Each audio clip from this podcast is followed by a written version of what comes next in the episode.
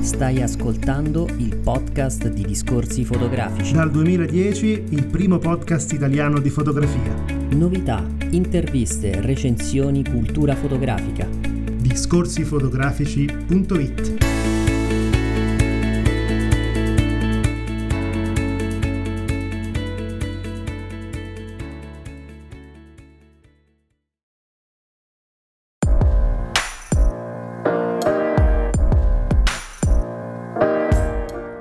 Camera Torino continua ad approfondire il ruolo delle donne davanti e dietro la macchina fotografica con la mostra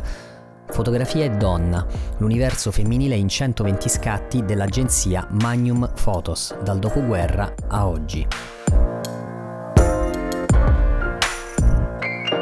Allestita nell'antica residenza fortificata della Castiglia di Saluzzo in provincia di Cuneo,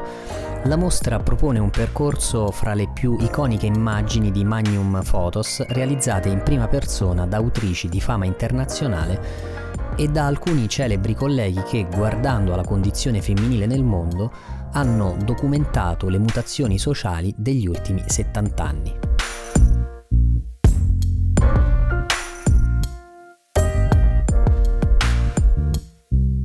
Abbiamo il piacere di ospitare Monica Poggi che insieme a Walter Guadagnini ha curato la mostra.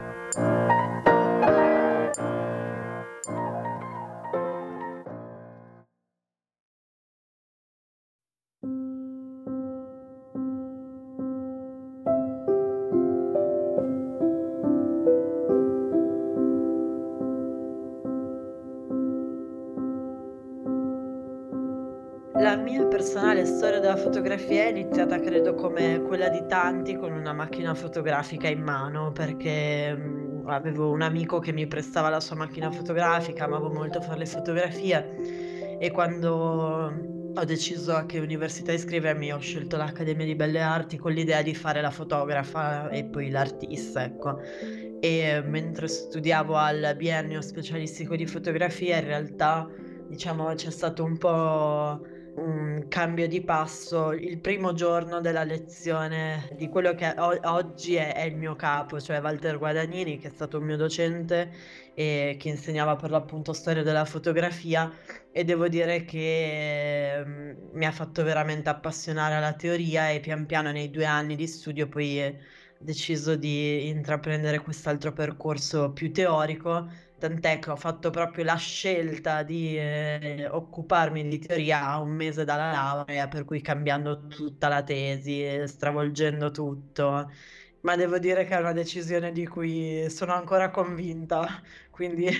va bene così. E poi niente, poi ho iniziato a lavorare scrivendo per il giornale dell'arte e dopo qualche anno in cui collaboravo con uh, varie situazioni, ho fatto l'assistente a Luca Panaro che è un critico d'arte, ho lavorato per uh, alcuni festival, c'è stata l'occasione di lavorare per Camera e quindi eh, mi sono trasferita da Bologna a Torino e adesso lavoro a Camera. Il 13 ottobre ha aperto presso la Castiglia di Saluzzo la mostra curata da te e Walter Guadagnini, Fotografia e Donna, l'universo femminile in 120 scatti dell'agenzia Magnum Photos dal dopoguerra a oggi, che arriva nello stesso anno delle personali di Eve Arnold e Dorothea Lange. Vuoi raccontarci da, da dove è partito e come si sta svolgendo il percorso di ricerca e cura del lavoro di queste fotografie? Beh, allora, ehm, diciamo che il tutto parte da uno sguardo più ampio, ehm, rispetto, mhmm, al mondo delle mostre fotografiche e anche alle esigenze relative alla programmazione di camera, nel senso che Eve Arnold e Dorothea Lange si ehm, si riferiscono proprio alla programmazione di camera che si concentra su grandi autori del passato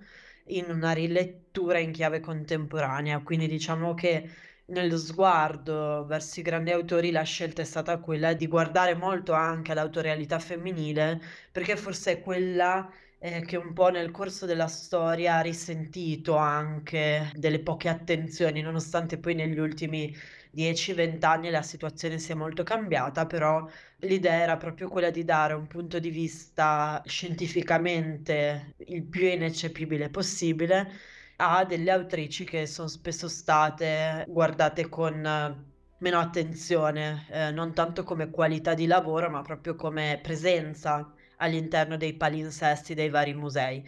Ehm, Fotografia Donna è un po' una continuazione di questa attenzione. L la logica da cui siamo partiti ovviamente e poi la programmazione di camera viene decisa dal direttore artistico, uhm, della fondazione e insieme in dialogo con noi curatori, ma, Fotografia Donna nasce un po' dall'esigenza di ampliare lo sguardo e, di raccontare dei temi invece, non solo delle singole autrici, guardando all'agenzia Magnum che, ehm, paradossalmente, nonostante la sua importanza, nonostante i tanti anni di attività, ehm, ha in realtà, ehm, nell'albo dei suoi membri pochissime donne, perché sono in totale, se non sbaglio 19, poi quelle prese in considerazione dalla mostra sono sono meno perché alcuni casi li abbiamo dovuti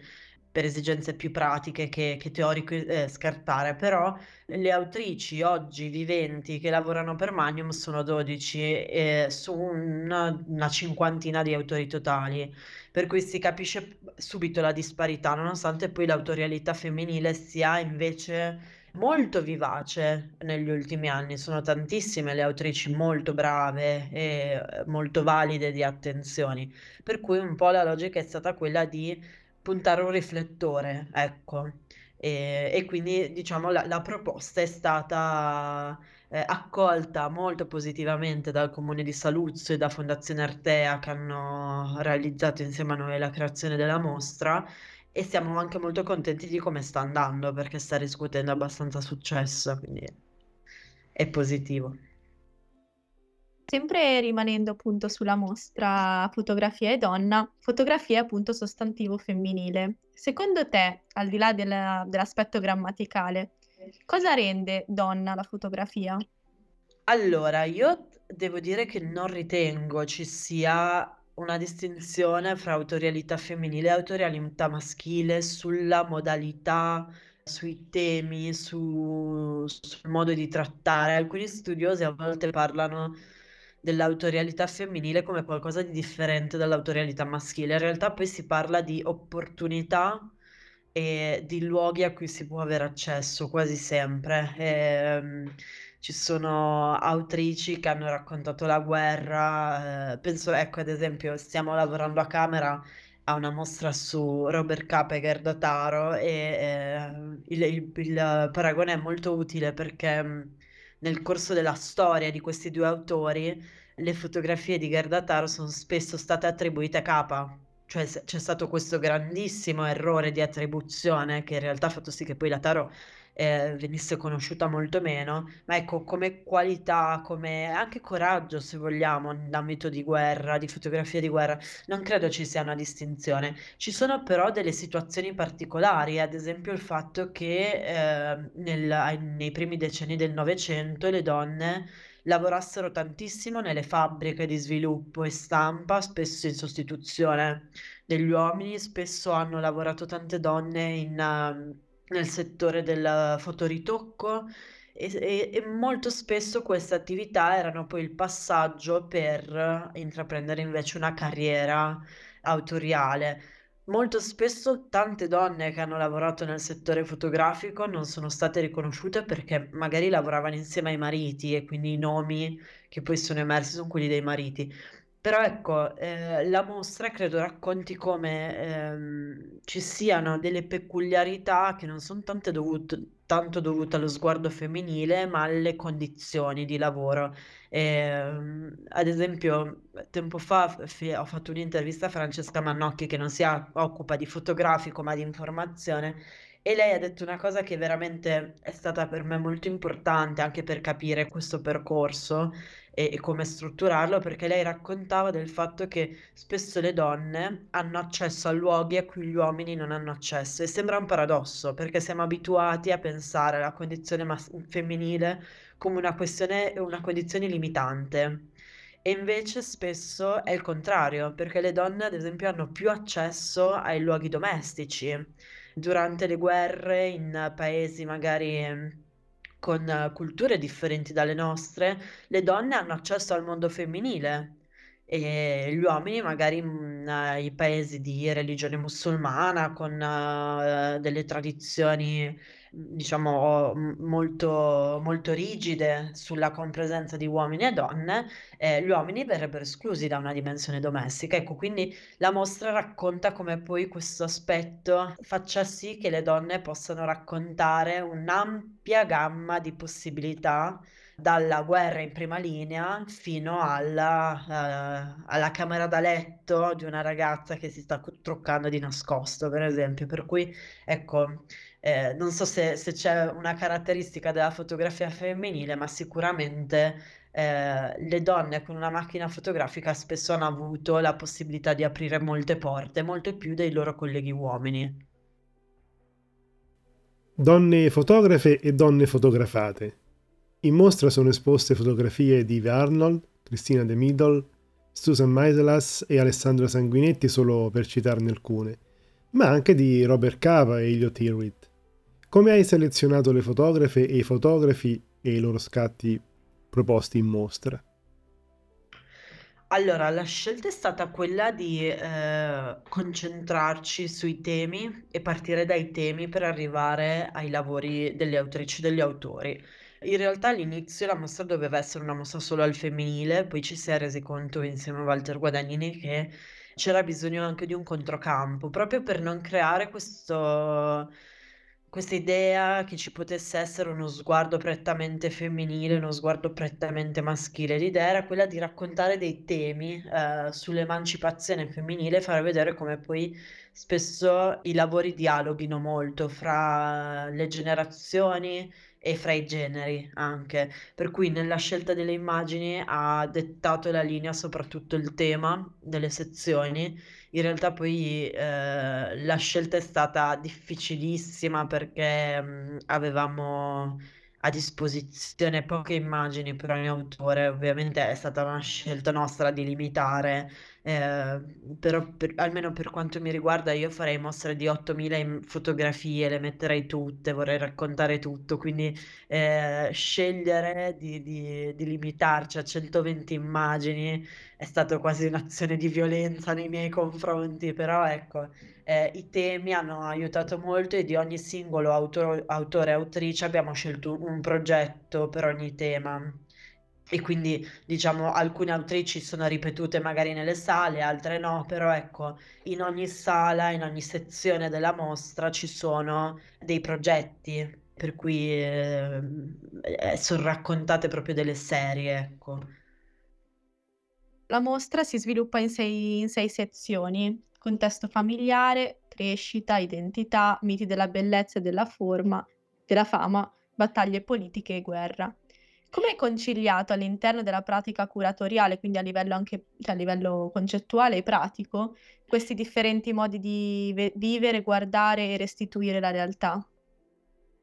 Beh, l'idea è stata quella davvero di raccontare un po' i i classici temi che si legano alla figura femminile, per cui s abbiamo scelto di partire dalla famiglia, dalla dal tema della maternità, perché poi sono i temi che permettono di parlare anche del percorso dell'emancipazione, ehm, attraverso ad esempio lo sguardo di Arnold che avete citato prima, abbiamo un punto di vista differente sulla maternità. Attraverso il lavoro di Rafal Milak,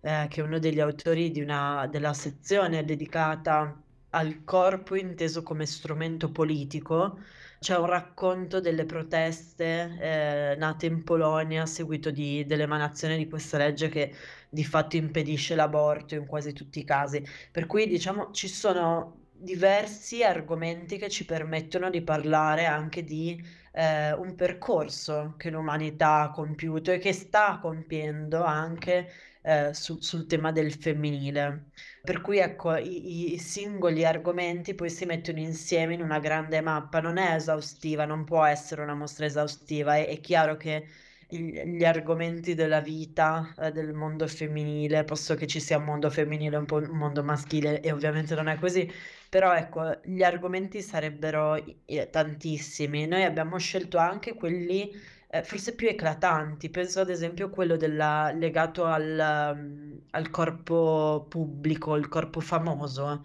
su cui ci siamo concentrati su due figure, Marilyn Monroe e Jackie Kennedy, e, e quindi abbiamo scelto proprio un po' le situazioni estreme, quelle più, più nette da raccontare, più,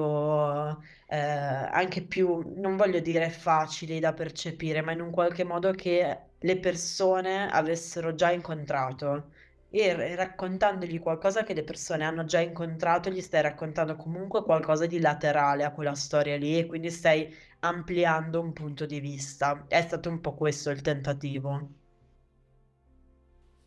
La mostra restituisce un variegato spaccato geografico e temporale, in cui, attraverso diverse tematiche, si indagano le molteplici possibilità del mondo femminile, nonché gli importanti cambiamenti avvenuti. Le fotografie esposte e la fotografia in generale possono dirsi corresponsabili di questi cambiamenti? Se sì, è possibile guardandole intravedere anche il modo e la misura in cui esse hanno agito sulla realtà?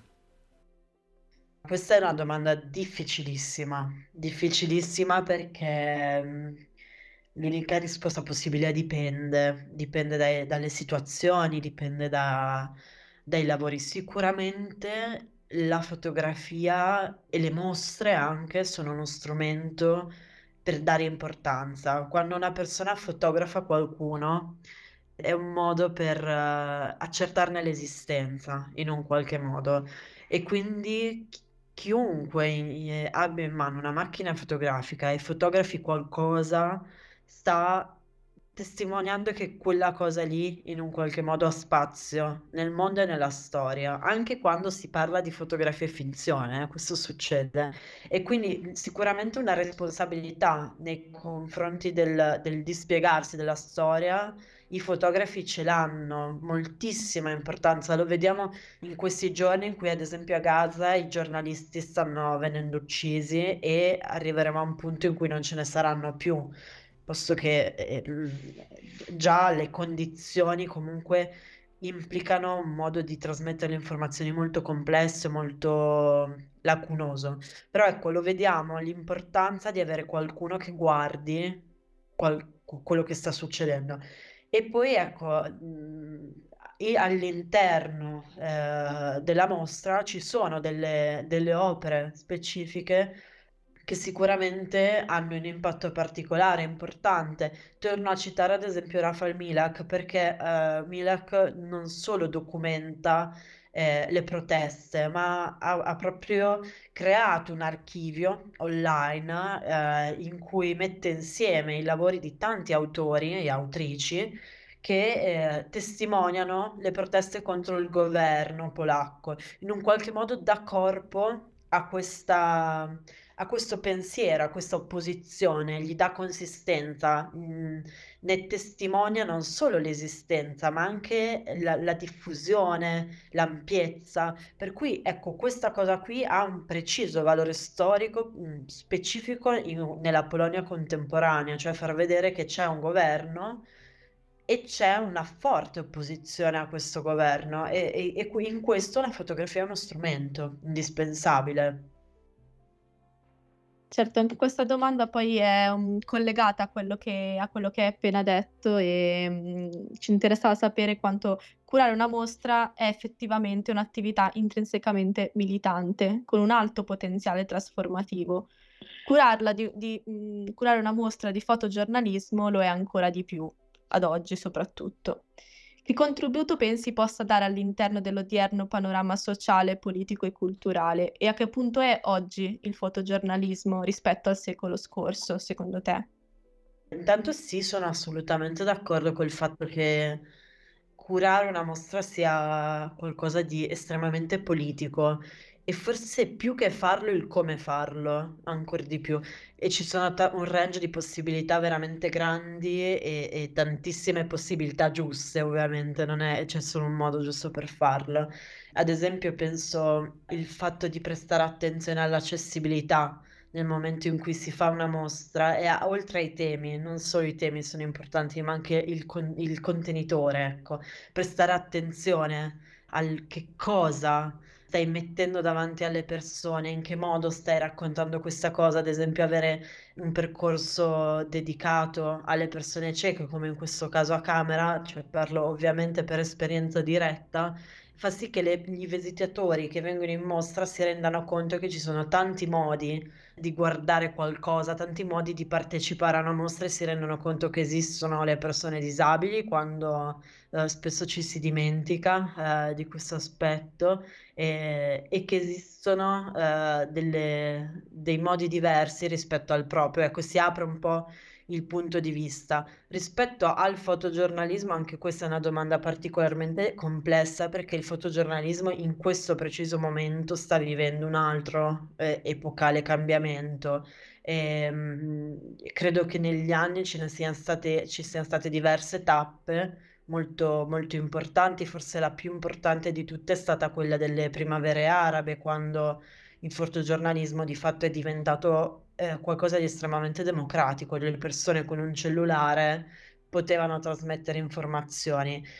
C'è però un fotogiornalismo diverso, che è quello più consapevole, quello di chi lo fa per professione, che adesso mi sembra stia tornando molto centrale, molto molto più centrale di quanto non lo era dieci anni fa, penso con la guerra in Ucraina, il fatto di avere ad esempio autori, io penso in Italia avevamo, c'era inviato comunque sul campo Gabriele Michalizzi che fotografava e raccontava quello che stava succedendo, ecco, quel tipo di fotogiornalismo lì come pratica è più tradizionale, cioè un professionista dell'immagine che va e su committenza, come freelance, eh, crea delle immagini molto diverso dal cittadino che tira fuori un cellulare e fa delle foto, sta tornando molto centrale, anche perché credo che le persone abbiano bisogno di un certo attestato di professionalità in un qualche modo. Forse l'intelligenza artificiale sta facendo eh, guardare un po' a, a, modalità che sembravano essere superate, il, c'è un tentativo di ricerca di credibilità, ecco, e, e quindi si va, si va in questa direzione. Però ecco, è un terreno scivolosissimo, in cambiamento continuo e la cosa difficilissima è guardarlo mentre sta succedendo, cioè guardarlo e capirlo mentre sta succedendo, per cui ehm, diciamo forse fra dieci anni riusciremo a renderci effettivamente conto cosa sta succedendo adesso nel, nella, nell'informazione, nell'immagine legata all'informazione. In qualità di storica della fotografia, nel decidere di indirizzare il proprio sguardo verso le conseguenze della guerra e della povertà, dove si colloca la linea, se ce n'è una, che separa la documentazione da una forma di pornografia visuale? Eh, dov'è la linea? Non lo so, nel senso che mh, anche questo è difficilissimo da capire, bisogna stare estremamente attenti. C'è un'altra, un'altra frase che, che mi è rimasta molto impressa durante uno degli incontri che abbiamo fatto a Camera, in questo caso con Cecilia Sala, che, che mh, sottolineava l'importanza di raccontare non solo le cose tragiche, ma anche le cose, la vita quotidiana, il, i momenti belli, ad esempio nella mostra che stiamo curando adesso, ma anche nella mostra Fotografie Donna, questo è presente. C'è un tentativo eh, di non raccontare solo un aspetto delle tragedie, ma di, di, eh, di raccontare anche la vita la vita che fa parte eh, della guerra, la vita normale, in un qualche modo, se, se, si può dire normale. E poi credo che, cioè, un po' il mio mantra e un po' il mio punto di riferimento in questo è un lavoro di, è uno scritto di Thomas Hirschhorn, che ha un nome difficilissimo da pronunciare, che è questo artista svizzero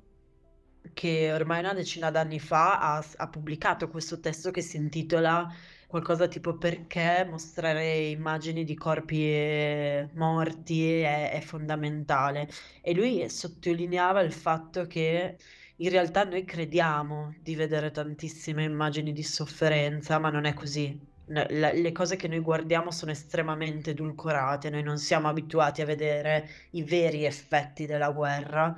e forse oggi devo dire un po' di più di 10 anni fa, però ecco lui sosteneva fosse veramente importante perché far vedere cosa fa la guerra, certe azioni violente, cosa fanno al corpo delle persone, al corpo delle città, sia fondamentale come atto di di testimonianza. Ehm, poi ecco, cadere nella pornografia del dolore è sempre è sempre veramente un passo un passo lì. Però la cosa che un po' aiuta chi fa curatela, a differenza di chi fa giornalismo, è il fatto che la curatela ha sempre una distanza, non si non non si lavora mai sul sull'immediato, sul presente, sull'attuale, si lavora sempre con un passettino dopo, soprattutto, uhm, come con le mostre, diciamo, legate al mondo dell'informazione, legate agli eventi storici e quindi si riesce forse a essere un pochettino più lucidi. Una domanda che facciamo sempre alle curatrici e ai curatori che intervistiamo. Riguardo Fotografia e Donna, ma anche agli altri progetti eh, curatoriali che hai all'attivo, quali suggerimenti daresti per poter vivere al meglio l'esperienza espositiva? Su Fotografia e Donna, la cosa che consiglierei è di prendersi un po' di tempo, di non di non avere fretta. Ehm, dicevo prima che sono esposti delle serie e ogni serie ha il suo testo che spiega. Ehm, bisogna avere un pochettino di pazienza e e provare a esplorare, oppure un'alternativa è fare una scelta drastica, cioè in ogni sezione scelgo di andare e concentrarmi solo sulla cosa la prima cosa che mi attira e quindi guardo solo veramente una una de una serie proposta, perché mhmm, perché son tanti racconti che possono valere, essere interessanti e raccontarci qualcosa anche da soli, per cui ecco, questa forse può essere una modalità. La modalità generica di come guardare le mostre, secondo me, è quella di aver voglia di scoprire qualcosa, di essere veramente aperti a a un pochettino di scoperta, e e anche immergersi poi in queste nelle immagini. A volte i visitatori vedono delle cose che noi stessi non abbiamo visto. Noi per noi curatori parlare con la gente che vede le nostre mostre è fondamentale, perché ci fanno notare ad esempio delle dei dettagli nelle immagini che magari a noi stessi erano sfuggiti. Comunque quando si crea un percorso di mostra si lavora su 100, 150 fotografie, quindi Ehm, però ecco, questa questa cosa di essere un po', mhmm, aperti e di voler giocare, sperimentare, scoprire. Noi, mhmm, pensate che facciamo le visite guidate per i bambini strutturandole come se fossero delle caccia al tesoro. Ecco, io vorrei fare così anche con i con gli adulti a un certo punto, cioè cioè fargli cercare dov'è la giraffa nella mostra o fargli cercare dov'è il il dove sono i pattini a rotelle, ecco. In quel modo lì costringi le persone a uscire un pochettino da ciò che sanno e a trovare qualcosa di inaspettato.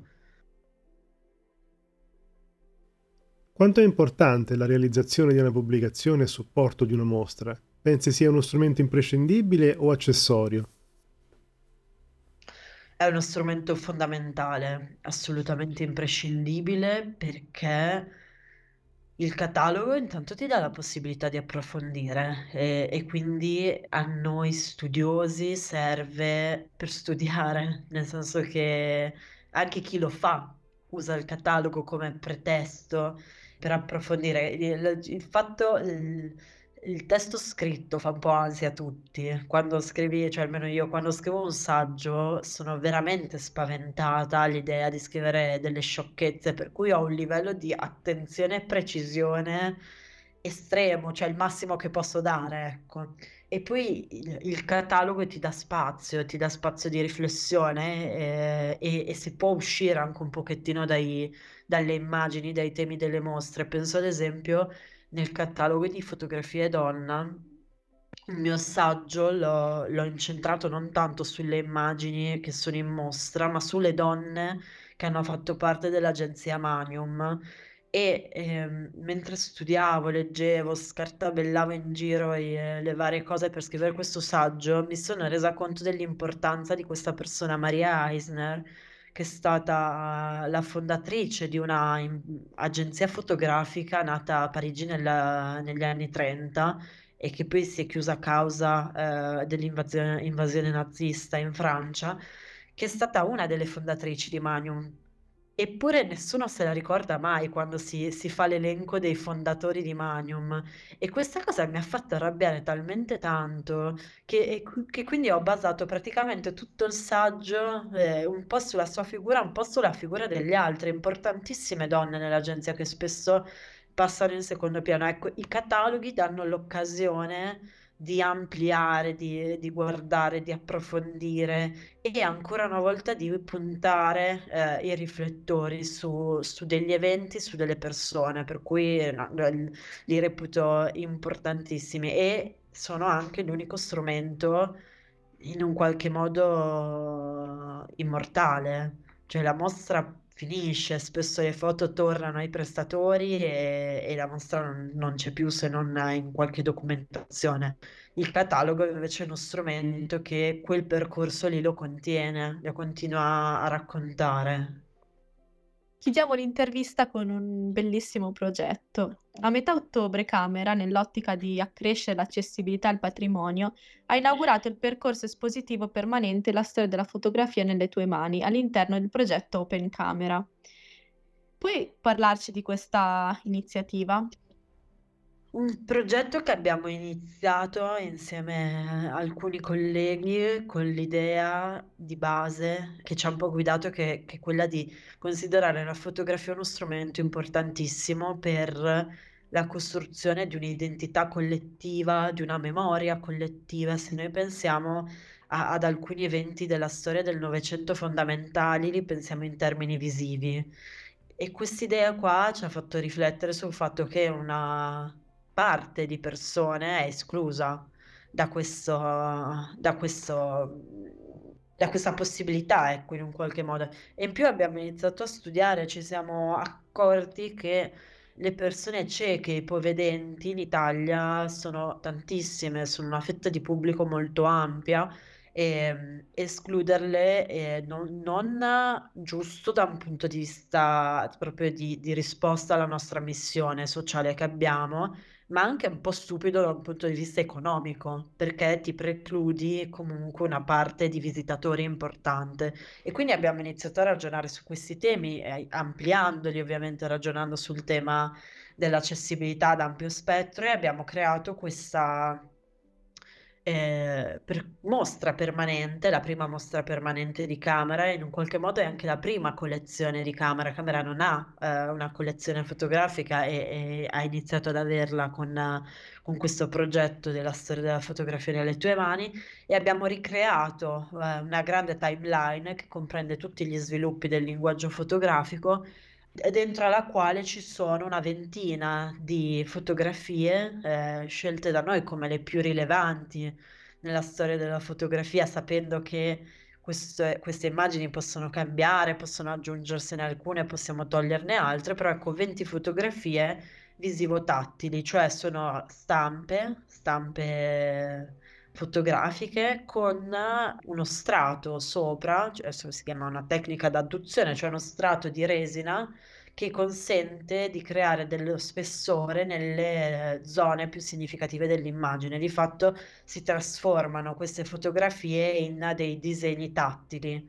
Ma la cosa bella è che eh, i visitatori hanno tutto in un'unica soluzione, in un qualche modo, per cui le persone vedenti vedono la fotografia, spesso anche toccano la fotografia perché poi è molto interessante comunque farlo. Le persone cieco e ipovedenti invece esplorano l'immagine attraverso l'uso delle mani e attraverso eh, un audio che le guida nella scoperta. In più ad ogni immagine abbiamo associato, oltre alla spiegazione, diciamo, eh, audio, anche un video eh, in lingua dei segni italiana per, eh, per, far sì che il percorso sia il più inclusivo possibile e che possano trovare degli, degli strumenti utili eh, anche le persone sorde. E, è un progetto work in progress, eh, speriamo di, di riuscire ad ampliarlo e ingrandirlo migliorarlo, però ecco è un po' un unicum in Italia per cui ne siamo molto orgogliosi e fieri.